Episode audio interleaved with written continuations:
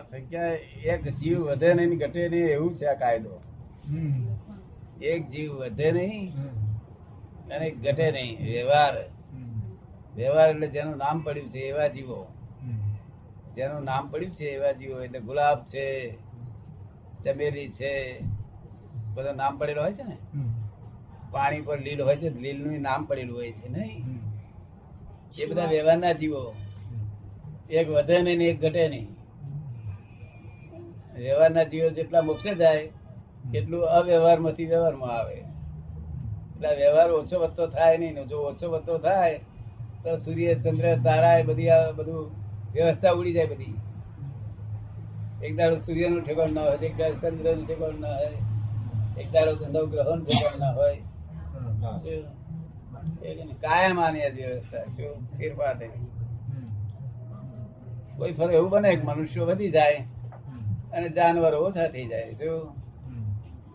કતરખાના બહુ કમાય કપાય એટલે પછી અહીં મનુષ્ય રૂપિયા આયા હોય શું પણ પાછા એ તો પાછા ત્યાં ને ત્યાં જ જવાના आणि तुम्ही आत्मा सगळे एकच म्हणता ना म्हणजे एकाला ही सगळे एकच आहे आत्मा सगळीकडे भरलेलं एकच आहे तर मग एकाला जर मुक्ती मिळालं तर मग सगळ्यालाच मिळाल्यासारखं आहे. એમ કે છે કે આ બધા આત્માઓ એક છે એવું કે છે તો એકને મુક્તિ મળે તો બધાને મળવી જોઈએ કે છે હા એકને મુક્તિ મળે બધાને મળવી તો કે આ શું? નથી મળી ને એકને મુક્તિ મળે રામચંદ્રજીને મુક્તિ મળી ગઈ પછી મહાવીરને મળી ગઈ ઋષભદેવ ને મળી બધાને બધાને મળવી જોઈએ. ત્યાં કે ના એ મોક્ષમાં છે ના આ મોક્ષની બહાર છે શું છે? એટલે એક કઈ હિસાબે કે જે સોનાની લગડીઓ હોય ને લગડીઓ સોનાર છે લગડી પર હોય તે મોટો ઢગલો કરીએ આપણે. તો એ કોઈ કહે છે શું પડ્યું છે? કે સોનું પડ્યું છે.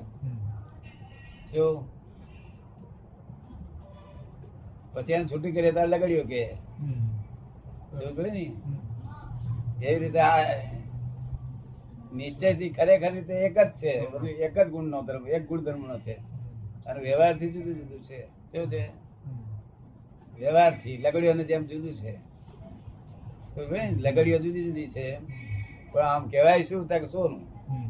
શું એવી રીતે છે આ. સમજ ને સારી સમજણ કહેવાય गळगळ धारण करता करता ते कळलं मला ते.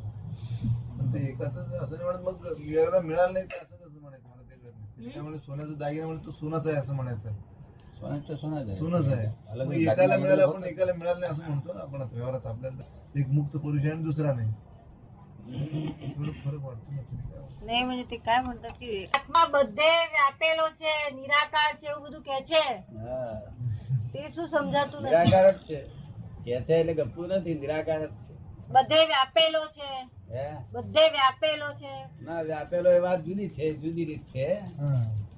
કે જ્યારે કૃષ્ણ ભગવાન જેવો, મહાવીર ભગવાન જેવા જ્યાં દેહ છોડે ને, ત્યારે એને સંસાર રહ્યો નહીં, એટલે મુક્તિમાં જાય. શું થાય? મોક્ષમાં જાય. મોક્ષમાં જતી વખતે પેલો સંસાર નથી, એટલે આવરણ કોઈ પ્રકારનું નથી, એટલે બધે જ છે તે એનો પ્રકાશ ફેલાય આખા પ્રમાણ શું? એ અપેક્ષા એ બધે પ્રકાશ છે સર્વ પ્રકાશ છે સમજ ને? કાયમ નહીં સર્વ પ્રકાશ આપણો આત્મા નીકળે એવું ના થાય. અને પેલો જયારે છેલ્લો આવરણ સિવાય આત્મા નીકળે એટલે બધા પ્રકાશિત થઈ જાય. શું પૂછવું છે? કઈ પૂછો પૂછો ને. કઈ વિચારે છે? કઈ વિચાર લાવ્યો શાંતિ. શાંતિ એકલું જ જોઈએ બસ. શાંતિ તો મળી જશે પણ પૂછવામાં શું જાય છે? પૂછવાનું કઈ નથી.